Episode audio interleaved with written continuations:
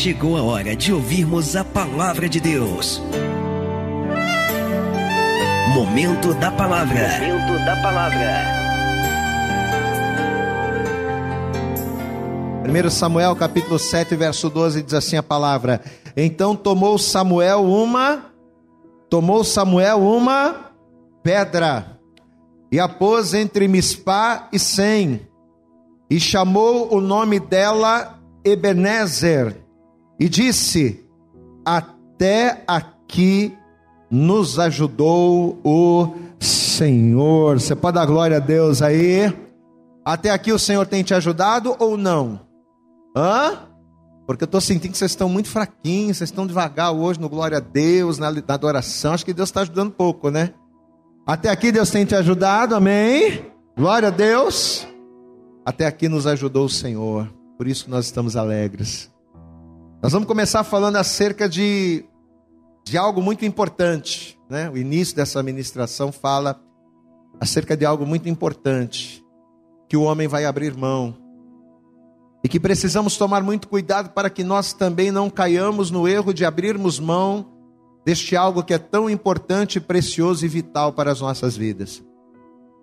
É muito importante nós estudarmos, é muito importante nós buscarmos o conhecimento, porque hoje em dia a pessoa que não estuda, que não busca conhecimento, que não busca o aperfeiçoamento, ela não vai alcançar os seus objetivos. Mas existe um bem maior do que todo o conhecimento humano que nós podemos adquirir.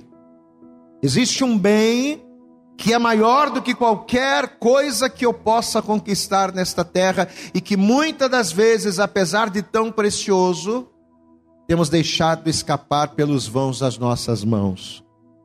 Um bem precioso que temos jogado fora. Eu quero ler mais uma vez, estamos em 1 Samuel, capítulo 7, versículo 12. Então tomou Samuel uma pedra, eu quero que você guarde isso, uma pedra, e a pôs entre Mispá e Sem, e chamou o nome dela Ebenezer. Então Samuel ele vai pegar a pedra e ele vai chamar esta pedra de Ebenezer, e ele vai dizer, naquele momento: Até aqui nos, nos ajudou o Senhor. Por que, que Samuel vai dizer isso? Porque os inimigos estavam se levantando contra o povo de Deus, um inimigo que constantemente, olha que coisa tremenda, você sabe, sabe aqueles problemas que vira e mexe, eles voltam na sua vida? Existem problemas que vira e mexe, né? Passa uma temporada, você vive bem, aquela situação pá, mas de repente, uma hora que você menos espera, aquela situação volta. Quem já passou por isso aqui? Levanta a mão. Sabe aquela situação incômoda? Que você pede tanto para. Você luta para que aquela situação acabe, para que aquele problema se resolva definitivamente. Só que vai indo, você até hora, você até tem vitória por um período, mas quando você menos espera, aquela situação retorna. Pois é, era o que estava acontecendo com Israel e os filisteus. Porém, por causa desta atitude de Samuel, pela atitude que Samuel vai tomar e que o povo de Israel vai tomar por intermédio de Samuel, e nós vamos entender isso aqui, este problema que vira e mexe se levantava, esse inimigo que vira e mexe afrontava, ele vai ser definitivamente resolvido. Amém? Quantos aqui querem colocar um ponto final nessa situação aí? Levanta a mão. Essa situação que vira e mexe te incomoda, vira e mexe. Quem quer resolver isso aqui? Então você precisa dar ouvidos a esta palavra, viu? Porque é o que o Samuel vai fazer e o povo de Israel vai fazer é que vai nos dar essa vitória. Então tomou Samuel uma pedra e a pôs em Mispá, entre Mispá e Sem e chamou o nome dela Ebenezer e disse: Até aqui nos ajudou o Senhor. Quem crê que o Senhor te trouxe aqui para te ajudar nessa manhã? Ajudar para Deus não é nada, porque não existe nada maravilhosamente difícil que Deus não possa fazer. Fecha os teus olhos, estenda a tua mão para cá e vamos orar. Estenda a mão para cá. Senhor, em nome de Jesus Cristo, a tua palavra foi lida e a tua palavra será ministrada, será pregada. E todas essas pessoas que estão aqui na igreja, mais aquelas que nos acompanham pela internet, mais aquelas que nos ouvem pelo podcast, cada uma dessas pessoas, elas estão, Senhor, ligadas na tua palavra, porque elas querem, Senhor, receber não do homem, não das pessoas, mas elas querem receber do céu a direção para que o inimigo que tanto afronta, para que a situação que se levanta caia por terra definitivamente. Então, ó Deus, que nesta manhã, em nome de Jesus, o Senhor venha nos encher do teu espírito e o Senhor traga aos nossos corações a revelação daquilo que devemos fazer, de como devemos proceder segundo a tua palavra, para que definitivamente venhamos ver cair por terra das nossas vidas os adversários que tanto nos afrontam, os inimigos que tanto se levantam contra nós. Então, jogue por terra agora todos os impedimentos, todas as barreiras, todos os obstáculos que tentarem se opor à tua palavra. Que o Senhor venha preparando agora os ouvidos de cada um de nós para ouvirmos, os corações para recebermos, mas principalmente, ó Deus, que a nossa mente venha ser levada cativa a ti. Leva, Senhor, cativo o nosso entendimento agora, para que venhamos compreender, assimilar, colocar em prática a palavra que ouvirmos e experimentarmos a tua boa, perfeita e agradável vontade. Fala conosco conosco, porque nós, os teus servos, estamos aqui para te ouvir em nome de Jesus, é o que pedimos, em nome de Jesus agradecemos. E todos digam amém, Jesus. Diga graças a Deus e aplauda bem forte a Jesus. Mas você vai dar para Jesus a tua melhor salva de palmas, junto com as suas palmas, abre aí a tua boca, dê glória, glória, glória a Deus, aleluias, amém. Senta no teu lugar. A partir de agora, como a gente sempre costuma pedir, você não vai se levantar, não vai andar pela igreja, não vai conversar, não vai beber água. A única coisa que você vai fazer é levantar tua mão e dar um glória a Deus bem alto para Jesus. Dá glória a Deus aí, meu irmão. Mas dá um glória a Deus bem alto para Jesus aí, vai. Isso. Glória a Deus, você tem liberdade, mas a partir de agora, por favor, não permita que nada e nem ninguém venha tirar do seu foco daquilo que verdadeiramente é importante. Como nós falamos, nós vamos começar falando, vamos começar essa ministração falando acerca da coisa mais preciosa, do bem mais precioso que o homem tem. Conta-nos a palavra que por causa dos muitos pecados, e principalmente por causa da corrupção do seu coração, ou seja, pelo fato de Israel ser um povo que acreditava em Deus, que conhecia Deus, mas por ter um coração corrompido, Israel vai perder a coisa mais importante que eles possuíam, o bem mais precioso que eles tinham, eles vão perder, que era a presença de Deus. As pessoas elas podem ter carros, os homens podem confiar em carros, os homens podem confiar em cavalos, os homens eles podem confiar em cavaleiros ou em exércitos. Mas a grande verdade é que o bem mais precioso que cada pessoa tem nesta terra é a presença de Deus. Porque eu posso ter muitas coisas, eu posso ter entendimento, eu posso ter estudo, eu posso ter uma boa colocação na vida, eu posso ter dinheiro, eu posso ter conhecimento, eu posso ter contatos, mas se eu não tiver a presença de Deus, eu vou perder todas essas coisas, porque por mais entendido que o homem seja, a falta da presença de Deus faz com que ele tenha deficiência da sabedoria que vem do alto. Porém, uma vez que o homem ele não tem nada, mas se ele tem a presença de Deus, a presença de Deus lhe garante todas as coisas. A presença de Deus ela é poderosa para tirar o homem do pó, para tirar o homem de baixo e o colocar sobre os príncipes, sobre os grandes desta terra. Então Israel, ele tinha coisa o bem mais precioso que Israel possuía, mais do que cavalos ou armas, mais do que exércitos ou soldados era a presença do Senhor. Porém, como nós falamos, a corrupção do seu coração, ou seja, a infidelidade, vai fazer com que Israel perca esta preciosidade. Você sabe que a infidelidade, não só naquilo que diz respeito às coisas de Deus, às coisas espirituais, mas em qualquer relação, Seja entre pais e filhos, seja entre homem ou mulher, seja entre amigos, seja nos negócios, não importa. A infidelidade, num modo geral, ela gera perdas. Eu quero que você repita isso comigo. Diga a infidelidade, mas vamos repetir bonito. Vamos lá, bem, bem alto, bem forte. Diga a infidelidade gera perdas. Eu quero que você guarde o que eu vou dizer para você. É impossível, não é que é difícil, não é que é complicado, mas é impossível uma pessoa infiel não perder. É impossível. Toda pessoa infiel, ela vai sofrer perdas. E por quê, pastor? Porque o preço da infidelidade é a perda. Repita: o preço da infidelidade são as perdas. E justamente por serem infiéis a Deus, justamente por causa do seu coração corrupto, pelo seu coração dividido, eles não estavam nem 100% em Deus e nem 100% no mundo. Então, por terem, por serem infiéis ao Senhor, Israel vai perder. Israel vai perder gados, Israel vai perder em prosperidade, Israel ele vai perder em guerras, em conflitos, mas como nós dissemos, a maior de todas as perdas é a presença de Deus. Perder dinheiro é difícil, mas não é tudo. Perder a saúde é difícil, mas não é tudo. Tudo, o, o tudo que o homem pode perder é a presença de Deus. A Bíblia nos conta que a arca do Senhor, a arca do concerto no Antigo Testamento, e eu já preguei sobre isso aqui várias vezes, ela representava, ela era a materialização da presença de Deus. O homem, por causa dos seus pecados, ele jamais conseguiria suportar a plenitude da presença de Deus. Então, para que Deus se manifestasse ao homem pecador, é que Deus deu ordem a Moisés para constituir a arca, a fim de que Deus se manifestasse ali.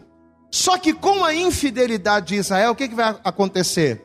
Israel vai afastar e, consequentemente, Israel vai perder a presença de Deus para os filisteus. E você sabe o que, que acontece quando nós perdemos a presença de Deus? Você sabe o que, que acontece com uma pessoa, com um povo que perde a presença de Deus? A maior consequência da perda da presença de Deus é a dominação. A pessoa que se afasta de Deus, a pessoa que perde a presença de Deus, ela tem como consequência a dominação. Os inimigos se apoderam dela, os inimigos se assenhoriam dela, porque uma vez que a presença de Deus não está, o ser humano torna-se vulnerável. O que afastava os inimigos, o que afugentava e amedrontava as ameaças de Israel era justamente a presença de Deus. Quando falava-se do nome de Israel, as nações tremiam. Peraí, peraí. Mas esse povo é o povo que abriu o mar vermelho. É o povo do Deus que abriu o mar vermelho. Não, não podemos mexer com eles. Esse povo é o povo que peregrinou no deserto e que Deus entregou a eles a terra prometida. Não podemos contra eles. Ou seja, as nações em redor temiam Israel, por quê? Não eram pelos seus soldados ou pelas suas espadas, mas as nações em redor temiam Israel pela presença de Deus. Só que uma vez que a presença de Deus ela se, ela, ela se esvai, o que, que acontece? Os inimigos em redor, eles crescem. Amém, amados? Os inimigos em redor, eles se levantam. Sem a presença de Deus, Israel estaria vulnerável. Então os filisteus agora, aproveitando-se da ausência do protetor de Israel, o que, que eles vão fazer? Eles vão dominar o povo de Deus, eles vão se assenhorear do povo de Deus e eles vão trazer julgo sobre eles. No Evangelho de Lucas, no capítulo 11, não precisa abrir, mas se eu não me engano, ali a partir do versículo 24, Jesus ele vai dar um exemplo acerca da casa vazia, não é? Ele fala que o espírito maligno uma vez que ele sai da casa, ele anda por lugares áridos e ele vai buscando um lugar de repouso e ele não encontra. Aí o que ele faz? Ele volta para aquela casa de onde ele saiu.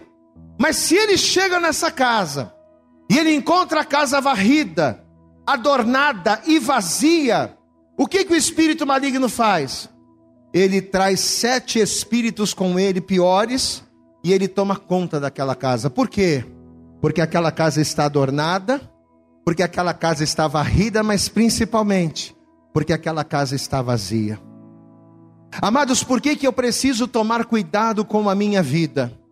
Por que, que eu preciso tomar cuidado com os meus pensamentos? Por que, que eu preciso tomar cuidado com as minhas atitudes? Por que, que eu preciso ser um homem? Por que, que você precisa ser uma mulher? Por que, que você precisa ser uma pessoa vigilante na presença de Deus? Porque se nós não vigiarmos, nós vamos acabar fazendo coisas que desagradam a Deus. E cada coisa que desagrada a Deus Cada pecado que nós acumulamos na nossa vida vai afastando um pouco a presença de Deus de sobre nós. A Bíblia diz no livro do profeta Isaías que os olhos do Senhor eles não estão fechados para não ver.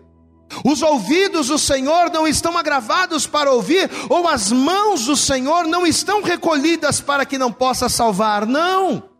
A todo instante, a todo momento, os ouvidos do Senhor estão abertos. Glória a Deus, amados. Quando você abre a tua boca e clama, quando você louva, quando a igreja adora, os ouvidos do Senhor estão abertos para receber, para ouvir o louvor. As mãos do Senhor estão estendidas para salvar. Só que o problema é que os nossos pecados, os nossos pecados, as nossas transgressões, as nossas atitudes provenientes de não vigilância.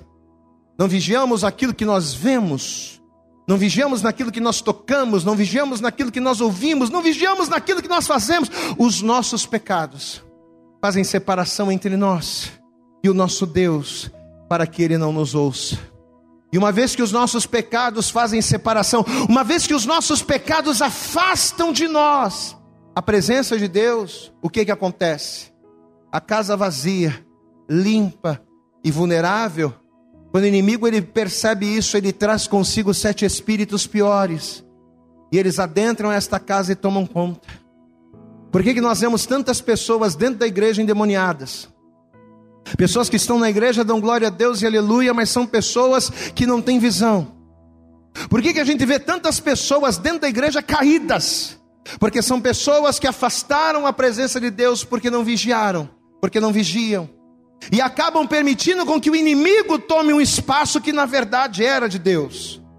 Por que, que a gente vê tantas pessoas falando que não deve, fazendo que não deve, olhando que não deve, ouvindo que não deve? Por que, que a gente vê tantas pessoas na igreja com a vida mirrada? Pastor, eu sirvo a um Deus poderoso, eu vou na igreja, eu ouço a palavra, eu participo da ceia, por que, que a minha vida não vai para frente? Sabe aquela coisa que a gente falou no início do culto aqui, antes da gente pregar? do coração inteiro para Deus, né? Lá do texto lá de Provérbios. Não confia no Senhor de todo o teu coração. O problema é que a pessoa só confia um quarto, um quinto. E o restante é para a vida dela. Só que olha a palavra que Deus está trazendo aqui para nós. Qual é a maior consequência que a infidelidade pode trazer para nós? A infidelidade gera perdas. E por que, que nós perdemos? Perdemos porque ao nos afastarmos de Deus, ao nos afastarmos do Senhor, permitimos que o inimigo se assenhorie daquilo que na verdade não é dele. Deus, nessa manhã, Ele quer ser inteiro na sua vida. Deus, nesta manhã, Ele está trazendo essa palavra e Ele já começa a falar com cada um de nós, dizendo: Eu sou aquele que abençoa, eu sou aquele que levanta, eu sou aquele que restaura, eu sou aquele que fortalece, eu sou aquele que faz novas todas as coisas na sua vida, mas você precisa estar comigo, a tua casa precisa estar cheia da minha presença, porque é a minha presença na sua vida é que te garante a vitória. Aplauda bem forte ao Senhor, meu amado, é a presença de Deus. Aleluias! Só que o problema é que Israel não vai vigiar. E diz a Bíblia que eles vão perder a arca, vão perder a presença de Deus. Apesar dos filisteus, sete meses depois, até devolverem a arca, a arca vai se manter longe de Israel, vai se manter esquecida, porque se você vier aqui no capítulo 7, volta comigo aí, estamos em 1 Samuel. Vamos ler aqui a partir do versículo 1. Primeiro livro de Samuel, capítulo 7, verso 1 diz assim: Então vieram os homens de Kiriat Jearim e levaram a arca do Senhor e a trouxeram à casa de Abinadab no outeiro e consagraram a Eleazar, seu filho, para que guardasse a arca do Senhor. E sucedeu que desde aquele dia a arca ficou em Kiriat Jearim, ou seja, os filisteus devolveram a arca. Mas a arca não foi para Jerusalém. Jerusalém era a capital, ou seja, a arca, a presença do Senhor não estava no centro. Estava esquecida em Kiriat Jearim, veja. Então sucedeu que desde aquele dia a arca ficou em Kiriat Jearim. E tantos dias se passaram que até chegaram 20 anos. Amém? 20 anos a presença de Deus, a arca de Deus esteve afastada de Jerusalém. 20 anos em que a presença de Deus não foi o foco principal do povo de Israel, e sucedeu que desde aquele dia a arca ficou em Kiriat Jearim, e tantos dias se passaram que até chegar 20 anos, e lamentava toda a casa de Israel pelo Senhor. Olha aqui para o pastor, presta atenção, Kiriat Jearim, geograficamente falando, ficava aproximadamente cerca de 16 quilômetros da capital Jerusalém, ou seja, não era uma distância enorme. Mas apesar disso, apesar de estar tão perto, a Bíblia diz que ela vai permanecer 20 anos longe de Jerusalém, longe da capital, longe do centro da vontade de Deus. Quem está entendendo a revelação aqui, diga glória a Deus. Amado, eu não posso permitir que a presença de Deus ela, é, ela seja fora do, fora do centro. Eu preciso colocar a minha vida no centro da vontade de Deus. A presença de Deus tem que ser a coisa mais importante, mais importante do que tudo. Só que o problema é que no lugar da presença de Deus, no lugar de buscar a presença de Deus, a gente tem colocado outras coisas. E quando a gente vai trocando, substituindo, a gente vai empurrando com a barriga a, a vontade de Deus, e é aí onde as coisas não acontecem.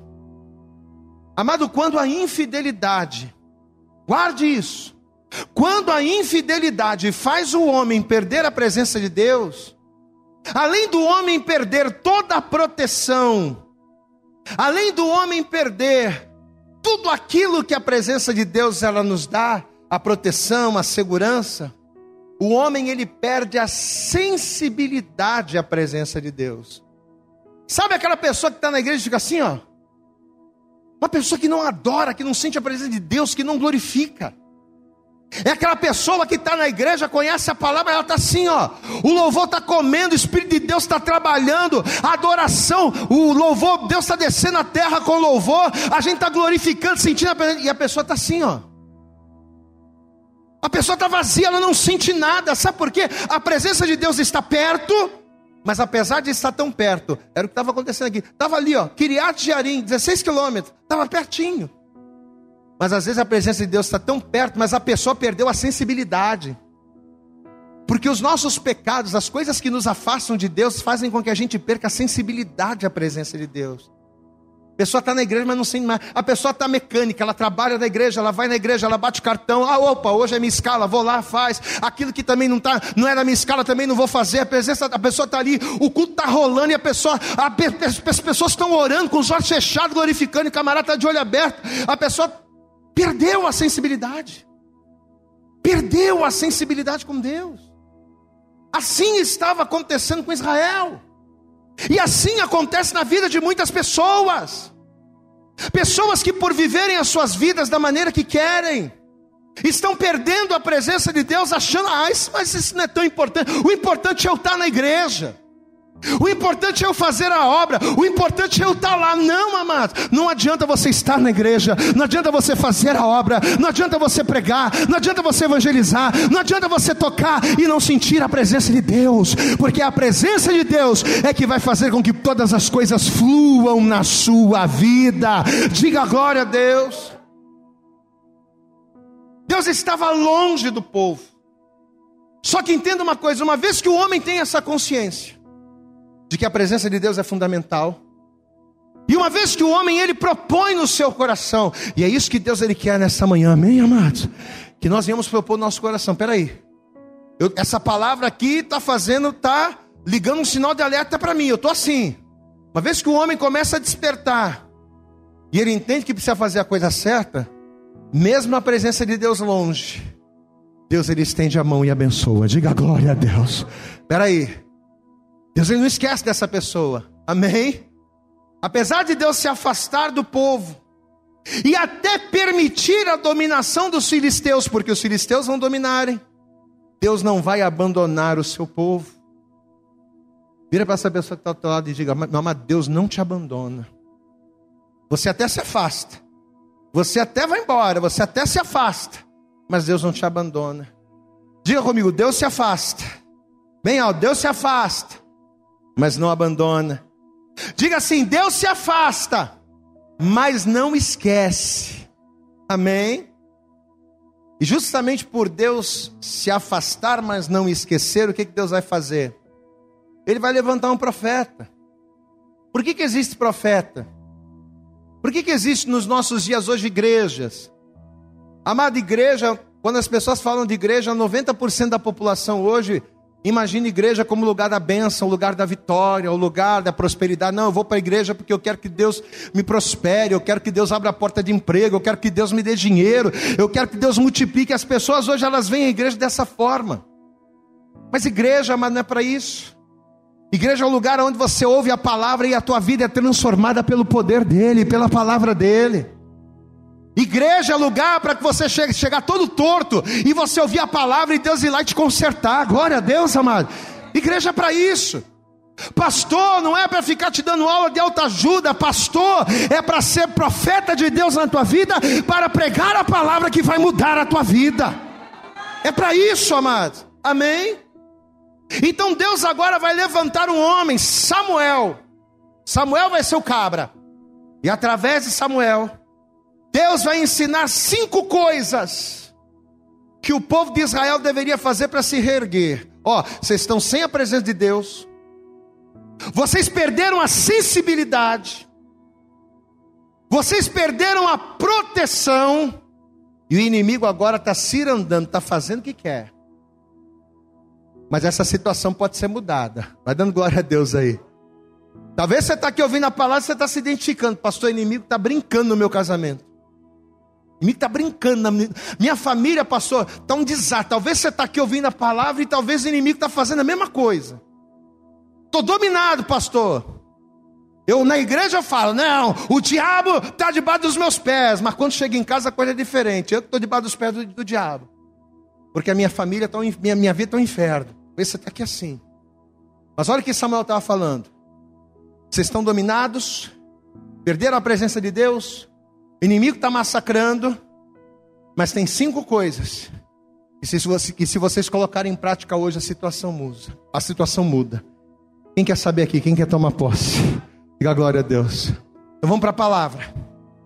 1 Samuel capítulo 7, versículo 2. Vamos lá, diz assim: E sucedeu que desde aquele dia, a arca, desde aquele dia, a arca ficou em Kiriat Jearim e tantos dias se passaram que até chegaram 20 anos e lamentava toda a casa de Israel pelo Senhor. Nós, nós lemos isso. Verso 3: Então falou Samuel a toda a casa de Israel, dizendo: A primeira coisa que Samuel vai falar, ó, o quadro é esse: inimigo está dominando, a coisa está preta, perder a presença de Deus, já não sente mais a presença, perder a sensibilidade, o inimigo está dominando. Mas ó, primeira coisa, então falou Samuel a toda a casa de Israel, dizendo: Se com todo o vosso coração vos converterdes ao Senhor, diga glória a Deus. Qual é a primeira coisa que eu preciso para reaver a presença de Deus perdida? E, consequentemente, ver Deus agindo poderosamente em meu favor. Primeira coisa, se converter a Deus de todo o seu coração. Diga comigo, converter a Deus de todo o meu coração. Eu pergunto para você, o que é converter de coração? A palavra converter significa transformar uma coisa em outra. Então, quando eu converto, eu na verdade estou transformando uma coisa em outra. Converter o coração ao Senhor é a pessoa que tem um coração infiel transformar o seu coração infiel em um coração fiel. Glória a Deus, amado. Pastor, e por que o coração? Por que eu tenho que ter, por que, que eu tenho que converter o coração? Por que eu não posso converter a mente? Por que, que é o coração que eu tenho que converter? Porque do coração procedem as saídas da vida. Provérbios capítulo 4, você vai achar isso. Todas as atitudes, sejam elas boas ou sejam elas más, Todas as atitudes, sejam elas que glorifiquem a Deus ou que não glorifiquem a Deus, elas procedem de onde? Elas procedem do coração, inclusive a infidelidade. A infidelidade é uma delas, que procede do coração. Por que, que as pessoas são más? Por que, que as pessoas são infiéis? Por que, que as pessoas elas fazem o que é desagradável? Porque elas escolhem. Porque o coração delas, por não ser convertido a Deus, elas acham prazeroso, prazeroso fazer aquilo que é mal. Então, para eu deixar de para eu deixar de achar prazeroso o mal, eu preciso converter o meu coração a Deus. E detalhe, não é Deus quem converte o coração, sou eu quem tenho que converter o meu coração. Ah, eu vou pedir para Deus, eu, eu preciso, eu preciso, eu preciso me transformar. Deus transforma, muda meu coração. Deus muda meu coração, Deus. Você vai ficar orando assim a vida toda e nada vai acontecer. Porque não é Deus que muda o seu coração, não é Deus que converte o seu coração. Ele manda a palavra. A palavra é lâmpada. A palavra é lâmpada para os pés e luz para o caminho. Glória a Deus, amado. A palavra é o que aponta, ó, você tem que ir por aqui, mas as suas pernas têm que ir para lá. O teu coração tem que estar direcionado para aquilo. Vamos parar com esse negócio de que Deus vai me converter, de que Deus vai me mudar. Para com isso. É você que tem que tomar a iniciativa e dizer: a partir de hoje eu não roubo mais, a partir de hoje eu não xingo mais, a partir de hoje eu não adultero mais, a partir de hoje eu não fornico mais, porque a palavra falou comigo e essa é a vontade de Deus. Você entende o que Deus está falando com você, meu irmão? Sou eu quem tenho que me que tenho que converter o meu coração. Esse negócio eu vou orar a Deus para Deus me converter. Isso é balela de quem não está afim de mudança. Porque quem converte o meu coração a Deus sou eu. Sou eu quem tenho que decidir ser fiel ou não. Ah, pastor, mas é tão difícil ser fiel. É difícil, mas é uma escolha. É difícil, mas é você quem escolhe. Todo mundo lá na rua onde eu moro, um monte de gente lá na rua onde eu moro, faz gato. Sabe gato de luz? Todo mundo faz. Coisa mais normal que tem. Todo mundo faz gato de luz. E tem casa que tem dois, três aparelhos de ar-condicionado. Todo mundo faz. Mas eu falei, eu não vou fazer porque eu sou servo de Deus. Você entende isso, amado? Eu ligo o ar-condicionado de vez em quando. Por quê? Porque é o que eu posso pagar. Eu não vou gastar mais do que eu posso. É difícil? É, dia que eu passo um calor dobrado. Mas é uma decisão. Quem está entendendo, pastor? Diga glória a Deus. É difícil? É. É complicado? É. Mas é decisão, meu amado. É igual o amor. Diga assim comigo: o amor. Diga bem alto: o amor é uma decisão. Eu decido amar você, não importa o que você fale, não importa o que você faça. Eu decidi amar você e ponto, acabou. É uma decisão. E a mesma coisa é eu me converter ao Senhor. Então qual é a primeira coisa que eu preciso fazer? Para que a presença de Deus retorne. Para que a, a dominação acabe do inimigo? Primeira coisa, diga comigo, me converter de todo o meu coração. Segunda coisa, vamos lá. Versículo 3. Então falou Samuel a toda a casa de Israel, dizendo: Se com todo o vosso coração vos converteis ao Senhor, vírgula, diga comigo, e tirai dentre vós os deuses estranhos e os astarotes qual é a segunda coisa que eu preciso tirar da minha vida? Qual é a segunda providência que eu preciso tomar para que o Espírito de Deus prevaleça na minha vida e a dominação do inimigo caia por terra? Eu preciso tirar os deuses estranhos da minha vida. O que são os astarotes? Astarotes é o plural de Astarote. E Astarote, segundo a palavra, segundo estudos, era uma deusa pagã, mulher de Baal que era conhecida pelos seus adoradores como a deusa da fertilidade. A imagem dessa deusa era uma imagem pequena, diga glória a Deus aí. Era uma coisinha pequena, sabe? Era uma imagenzinha, era, um, não, era uma coisinha boba, era uma imagem pequena da Saró, tipo miniatura, menor que Baal, não era uma coisa assim, né? Não, não é uma coisa assim, não, eu não, né? Eu não bato cabeça, não, o meu negócio é uma coisa simples, né? É um pecadinho, é um. Olha aí, ó. Tem que tirar. Amém, amados? Quando a palavra de Deus ela fala de deuses, aprenda isso. Quando a palavra de Deus ela está falando acerca de nós não adorarmos a deuses, ela não está se referindo só a padroeiros, a padroeiras, a mediadores, não. Mas segundo a palavra, deuses para nós é tudo aquilo que nós adoramos e colocamos acima de Deus na nossa vida. Você entende isso, amado? Amém? Tudo aquilo, ah, pastor, ó, eu adoro a Deus. Não, Deus é o Senhor da minha vida, mas eu não consigo ir na igreja porque eu preciso ganhar dinheiro.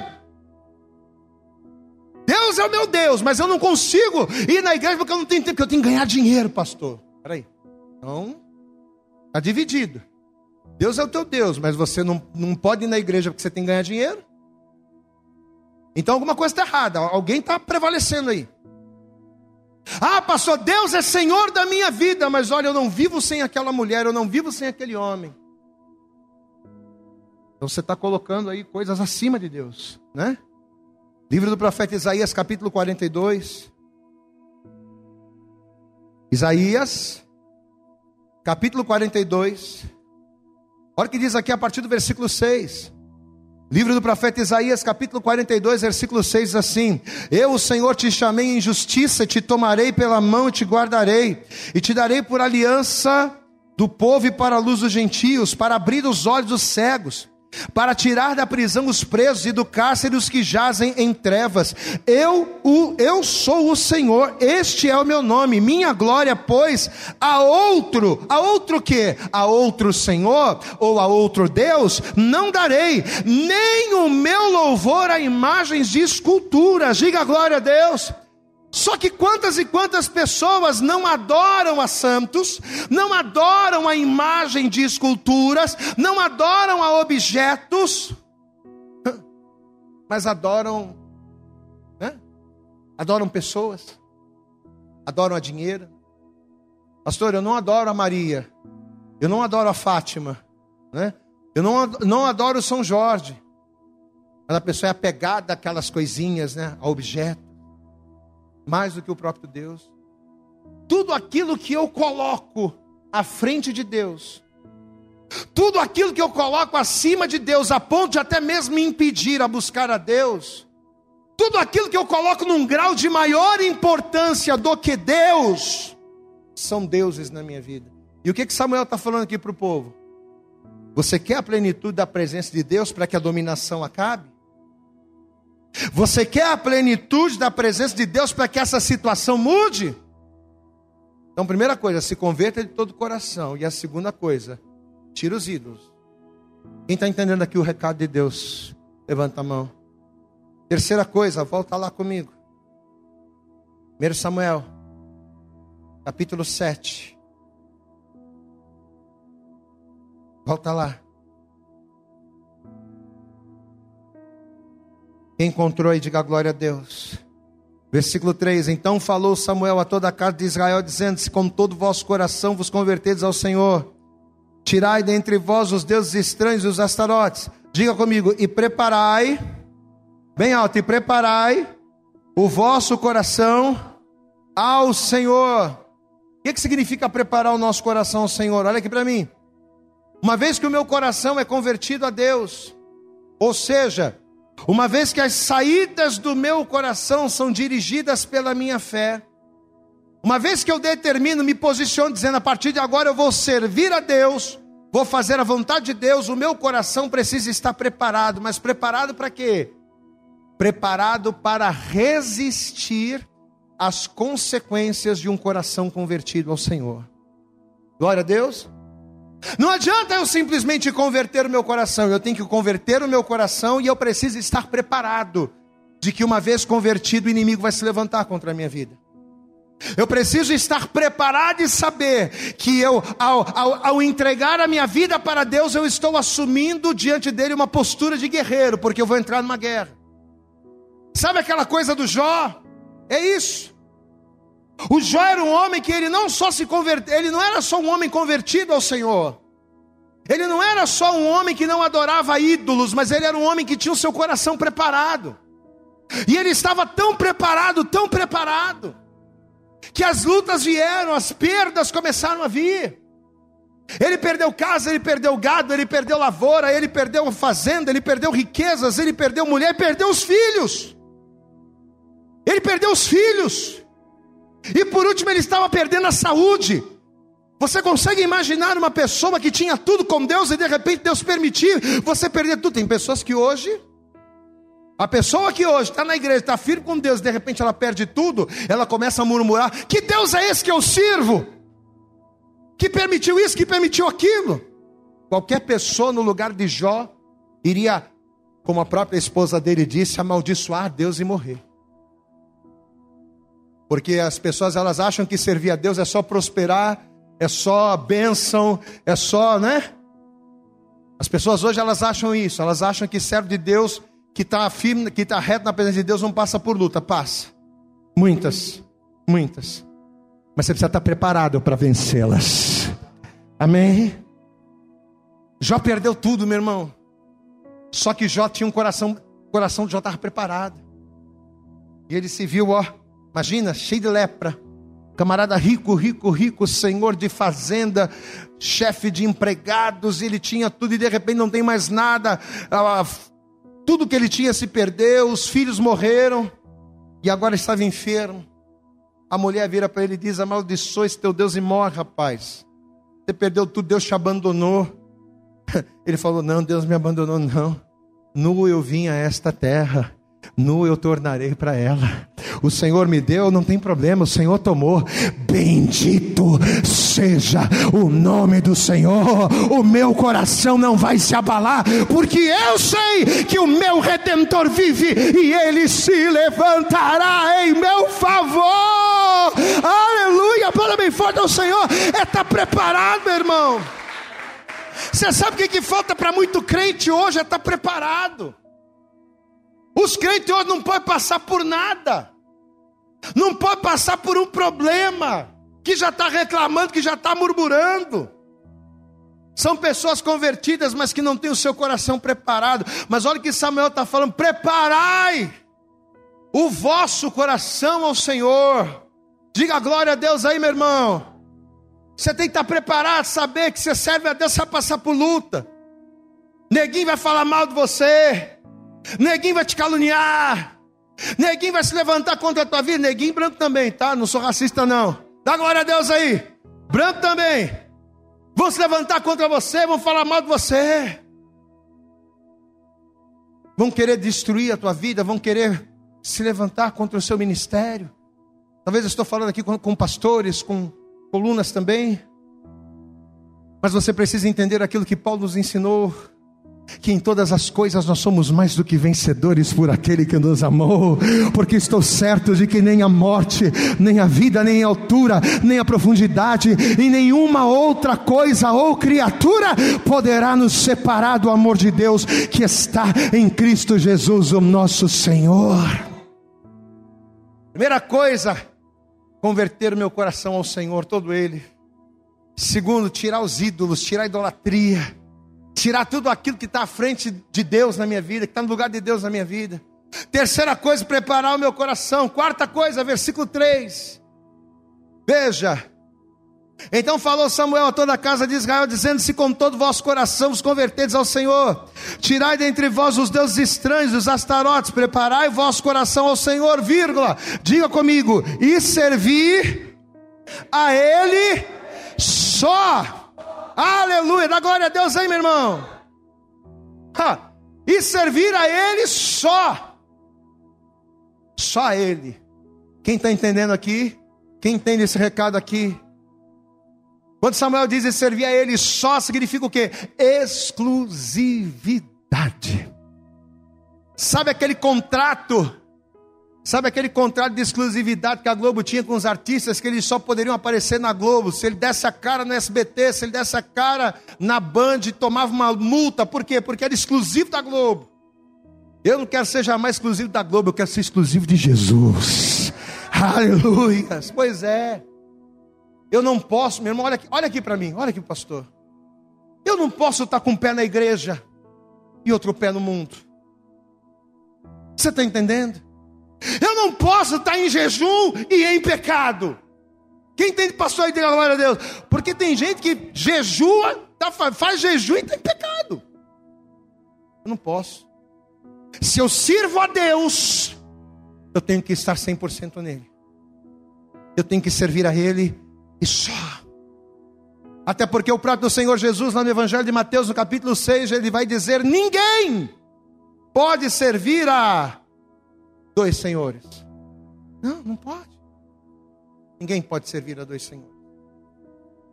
Primeira coisa, primeira coisa, converter meu coração ao Senhor.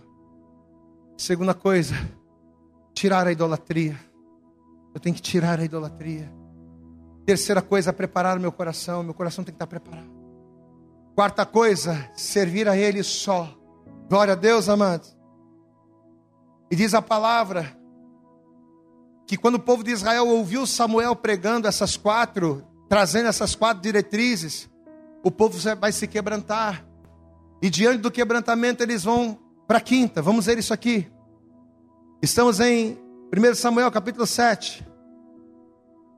Vamos ler de novo o versículo 3 para a gente entender. Então falou Samuel a toda a casa de Israel, dizendo: Se com todo vosso coração vos convertedes ao Senhor, se tirar dentre vós os deuses estranhos e os astarotes, preparai o vosso coração ao Senhor, servir a Ele só, e vos livrará da mão dos filisteus. Se vocês fizerem essas quatro coisas, Deus vai livrar vocês. Versículo 4: Então os filhos de Israel tiraram dentre si os Baalins e, as, e aos Astarotes, e serviram só ao Senhor. Aí olha o que vai acontecer, versículo 5: Disse mais Samuel: tem mais uma coisa, congregai a todo Israel em Mispa, e orarei por vós ao Senhor. E congregaram-se em Mispa, tiraram água e a derramaram perante o Senhor, e jejuaram aquele dia, diga glória a Deus, e disseram ali: pecamos contra o Senhor, e julgava Samuel os filhos de Israel em Mispa, diga glória a Deus. Qual vai ser a quinta coisa? Olha aqui para o pastor. Qual vai ser a quinta coisa? Congregar. Ah, esse negócio de. Ah, não, pastor, eu sou templo do Espírito Santo. Eu falo, eu bato muito em cima disso. Eu sou templo do Espírito Santo. Eu não preciso estar enfurnado dentro da igreja. Eu não preciso estar na igreja todo domingo. Eu não preciso estar toda hora na igreja porque eu, eu sou a igreja do Senhor. Você precisa estar na igreja, você tem que congregar. Olha aqui, ó. Olha aqui. Olha que Samuel está falando. Congregai aqui, ó. Em Mispa. Não adianta você ouvir a palavra, saber o que deve fazer e não congregar. Não adianta você ouvir a palavra, você conhecer a palavra, você saber o que é certo e não comungar da fé. Não adianta ouvir a palavra e não congregar. É aquela pessoa que diz: Ah, eu não preciso de igreja. Eu não preciso de igreja para seguir a Deus, não, pastor. Eu não preciso estar na igreja para buscar. Eu preciso estar sim, sabe por quê? Porque o único lugar onde você ouve as palavras de vida eterna é em Mispa, é na casa do Senhor, é na igreja do Senhor. Em Lucas, no capítulo de número 24, a Bíblia diz que quando Jesus ele estava subindo aos céus, Jesus ele vai aparecer para os discípulos. E sabe o que Jesus vai dizer para eles? Olha aqui para mim. Pessoas que andavam com Jesus, pessoas que comeram com Jesus, que dormiam com Jesus. Jesus vai aparecer para eles e Jesus vai dar a seguinte direção: ficai em Jerusalém. Em outras palavras, congregai, diga glória a Deus. Não é porque eu subi aos céus que vocês vão debandar, não. Não é porque eu não estou mais andando com vocês em carne e osso, que agora vai cada um para o seu canto. Não, vocês vão ficar em Jerusalém, congrega lá. Mas a gente vai ser perseguido, congrega lá.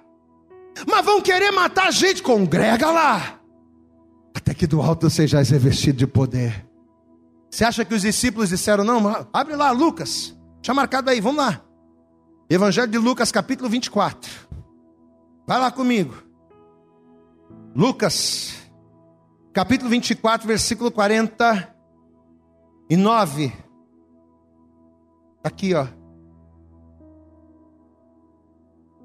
Lucas capítulo 24, versículo 49 diz assim: E eis que sobre vós envio a promessa de meu Pai. Essa promessa não é minha, essa promessa é do Pai. Diga glória a Deus. E eu já começo a dizer para você aqui, ó, cadê o povo do MAP? Levanta aqui os olhos, olha aqui para mim, abre a boca, dá glória a Deus. Essa palavra que eu vou ler agora não é minha. Essa palavra aqui é uma promessa do Pai para a tua vida, ó. Eis que sobre vós envio a promessa de meu Pai. Ficai, porém, na cidade de Jerusalém. Ficai no MAP, congregai, até que do alto sejais revestido de poder. E levou-os para fora, até Betânia, e levantando as suas mãos abençoou. E aconteceu que abençoando-os, ele se apartou deles e foi elevado ao céu. Jesus subiu ao céu. Agora olha o versículo 52. E adorando-o, eles tornaram com grande júbilo, ou seja, com grande alegria para Jerusalém, e estavam sempre no templo, louvando e bendizendo a Deus. Aplauda bem forte ao Senhor. Vamos para a casa de Deus, vamos para igreja, vamos louvar. Deus tem promessa para a nossa vida. Deixa eu perguntar: Deus tem promessa para a tua vida, para a tua casa, para a tua família? Quem tem promessa de Deus aqui, levanta a mão da glória a Deus. Deus tem promessa para você? Então onde é que você tem que ficar? Não é dentro da tua casa assistindo Big Brother. Não é dentro da tua casa vendo, sei lá, o Domingão do Hulk. Onde é que você tem que estar? Não, nessa hora, agora está passando o quê? Auto esporte, aquele programa. Aquele programa de carro, como é que é o nome daquele programa de carro? Hã? Auto esporte. Não é em casa vendo auto esporte. Não é em casa vendo o jogo do Flamengo que começa às 11 horas. Não. É aqui, ó. Você pode dar glória a Deus aí, meu irmão? Amém? Olha aqui, qual é a promessa de Deus para a tua vida? A promessa de Deus para a tua vida é que Ele vai restaurar a tua casa, em nome de Jesus. Olha aqui, Deus, olha para mim, Deus vai restaurar a tua casa. Deus vai restaurar o teu casamento, Deus vai restaurar a tua família, Deus vai abençoar os teus filhos, Deus vai abençoar todas as áreas da sua vida. Mas você tem que estar dentro dessa palavra aqui, ó. Não é o pastor Vitor, não, foi palavra de Samuel dirigida pelo próprio Deus. Porque vai ser justamente aqui, ó, depois do povo ter ouvido isso aqui e ter colocado em prática estas cinco diretrizes, é que nós vamos entender o texto do início da mensagem. Porque quando o homem ele se encaixa nessas diretrizes aqui, ele começa a agradar a Deus. E quando você agrada a Deus, o que, que acontece? O diabo se levanta, né? Todas as vezes que você coloca o propósito de Deus, fazer a vontade dele, o diabo se levanta contra você. Então, quando você começa, ah, não, a partir de agora eu vou entregar minha vida para Jesus. Não, a partir de agora eu vou batizar nas águas, a partir de agora eu vou ser servo de Deus. A partir de agora eu e a minha casa vamos servir ao Senhor. Pode esperar, prepara teu coração. Amém? Prepara o teu coração, meu irmão. Porque se já não está vindo, vai vir. Prepara. Ó Jó.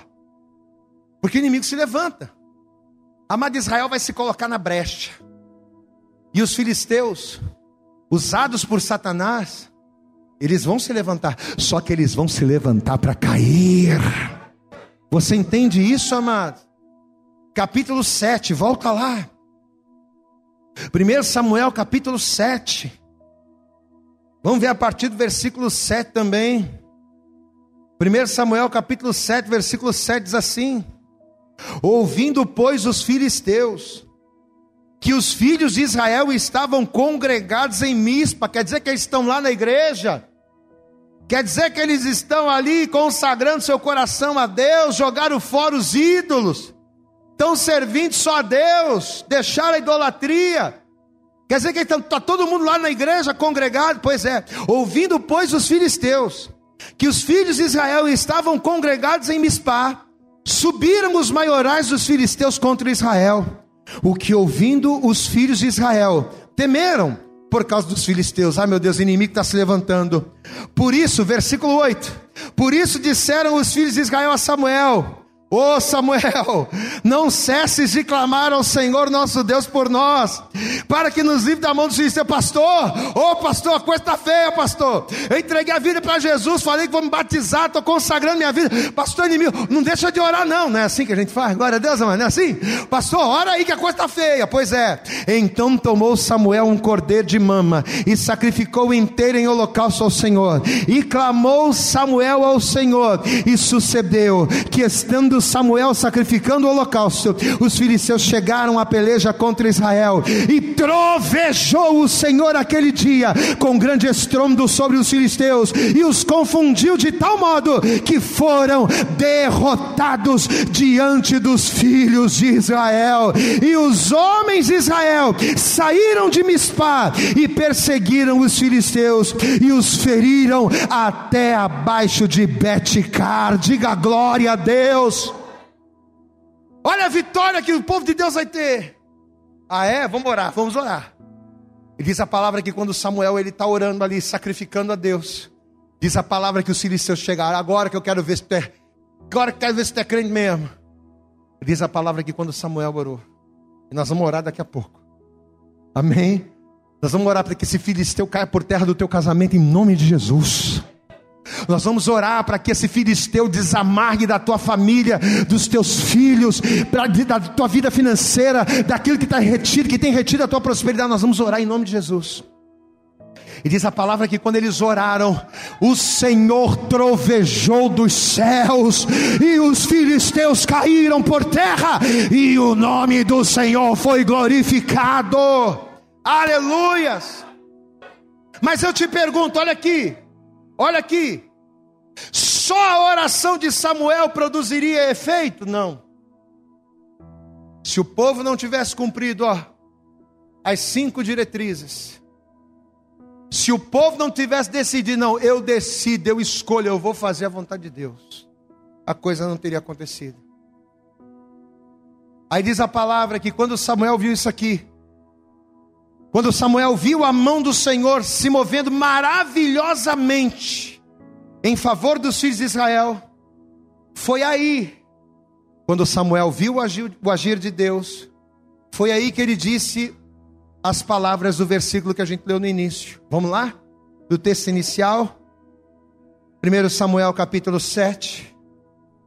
Vamos ler a partir do versículo 11 mesmo, para a gente não perder o contexto. 1 Samuel 7, 11. E os homens de Israel saíram de Mispá e perseguiram os filisteus e os feriram até abaixo de Betcar. Versículo 12, o texto inicial. Então tomou Samuel uma pedra, depois que Samuel viu tudo que Deus fez. Então tomou Samuel uma pedra e a pôs entre Mispá e Sem, e chamou o nome dela Ebenezer, e disse: Até aqui nos ajudou o Senhor. Assim os filisteus foram abatidos e nunca mais, diga glória a Deus, é definitivo, e nunca mais vieram aos termos de Israel, porquanto foi a mão do Senhor contra os filisteus todos os dias de Samuel. Amado, esse filisteu, olha aqui, ó esse filisteu nunca mais vai se levantar contra a tua vida de novo. Sabe esse filisteu que te oprime, que vira e mexe, esse problema que vira e mexe, parece dar uma calmaria, daqui a pouco, quando você menos espera, esse problema de novo. Aí passa um tempo, a coisa assim, daqui a pouquinho, mesmo. Esse filisteu não, eu profetizo isso sobre a tua vida, não vai se levantar mais. Vai cair e não vai levantar mais. Só que você precisa estar dentro dessa palavra. Você precisa estar disposto a cumprir essas cinco diretrizes.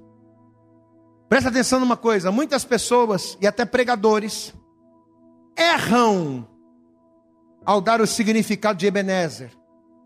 Porque muitos dizem que Ebenezer quer dizer até aqui nos ajudou o Senhor, e não é. Vamos entender. Até aqui nos ajudou o Senhor, foi o reconhecimento do Samuel pelo livramento de Deus, amém? Quando Samuel viu que o povo entendeu a palavra, colocou em prática e Deus agiu, Samuel glorificou. Poxa, até aqui nos ajudou o Senhor, né? Esse foi o, a palavra. E ele reconheceu isso aonde? Onde que ele estava? Em Mispa, ou Mispá, ou seja, ele estava na igreja. E ele estava diante da pedra chamada Ebenezer. Mas o nome Ebenezer significa pedra de ajuda. Diga assim comigo: Ebenezer significa pedra de ajuda. Então, olha só o detalhe: ele estava congregado em Mispá. Mispá para nós representa o quê? A casa do Senhor. Amém? Estava congregado. Né? Tirou os astarote, converteu o coração a Deus, preparou o coração, servindo somente a Ele, estava ali na igreja. E ali diante dele estava a pedra. Ebenezer, a pedra de ajuda. Amado, eu pergunto para você nessa manhã de Santa Ceia: quem é a pedra que nos ajuda a vencer os filisteus? Quem é a pedra que, uma vez que estamos congregados, uma vez que buscamos e servimos somente a Ele, quem é a pedra que, quando preparamos o nosso coração na presença de Deus, garante-nos a vitória sobre o inimigo? Quem é esta pedra? Quem foi a pedra que sustentou Moisés quando ele levantou as suas mãos e manteve as suas mãos erguidas, fazendo com que o povo de Israel ferisse os midianitas e tivessem vitória? Quem foi a pedra que sustentou Moisés? A mesma pedra chamada Ebenezer, a mesma pedra de esquina, a pedra que é uma pessoa e a pessoa que se chama Jesus Cristo. Para a gente finalizar, eu quero que você abra comigo na carta aos Efésios, no capítulo de número 2, e essa aqui com certeza é para finalizar mesmo. Efésios, carta aos Efésios, capítulo 2. Quem encontrou, diga glória a Deus aí. Veja que a palavra de Deus ela vai dizer aqui a partir do versículo 18. E eu quero que você tome posse desta palavra sobre a sua vida em nome de Jesus. Efésios 2, verso 18 diz assim: Porque por ele, por ele quem? Você já sabe quem, né? Por ele, ambos temos acesso ao Pai em um mesmo Espírito. Assim que já não sois estrangeiros, nem forasteiros, mas concidadãos dos santos e da família de Deus Agora, olha o versículo 20. Edificados sobre o fundamento dos apóstolos e dos profetas, de que Jesus Cristo é a principal pedra de esquina na qual todo o edifício bem ajustado cresce para templo santo no Senhor, no qual também vós juntamente sois edificados para a morada de Deus em espírito. Glória a Deus. Jesus é a pedra. E por que que Jesus é a pedra? Jesus é a pedra que dá base para que venhamos edificar a nossa vida sobre ela, a fim de que, uma vez como templos santos do Senhor, o inimigo não prevaleça, o inimigo não domine, o inimigo não tenha vez na nossa vida. Meu irmão, deixa eu dizer uma coisa para você, olhando nos seus olhos e com toda sinceridade: se o inimigo tem tido brecha, se o inimigo tem prevalecido em alguma área na sua vida, é porque você tem dado brechas para Ele. Mas nessa manhã o Senhor trouxe essa palavra, trazendo para todos nós essas cinco diretrizes que vão fazer com que as brechas sejam fechadas, com que os acessos sejam bloqueados e o nome do Senhor seja glorificado na sua vida. Quantos aqui querem tomar posse da promessa de Deus? Levanta a mão. A gente perguntou isso aqui na, na ministração. Quem quer tomar posse da promessa de Deus aí, da glória a Deus? Você quer mesmo de verdade? Mas você está disposto a fazer de Jesus a tua pedra? Você está disposto a cumprir as cinco diretrizes? A fazer de Jesus a tua pedra de ajuda? Amém? Então deixa eu pedir uma coisa para você, por favor, se coloque de pé. Isso. E assim que você se colocar de pé, vamos dar para Jesus a nossa melhor salva de palmas nesta manhã, mas eu quero que você faça o teu melhor e não só aplauda, mas abra também a tua boca. Isso, diga glória, glória, glória a Deus. Amém. Eu acredito que essa mensagem falou poderosamente com você. Mas se você acredita que ela pode ajudar também uma outra pessoa que você gosta, ama ou admira, mande para ela. Compartilhe o link ou convide essa pessoa para seguir o nosso podcast. E creia que fazendo isso, ainda que não seja você a ministrar, além de nos ajudar, você estará cumprindo o ID de Deus. Deus abençoe você e até o nosso próximo conteúdo.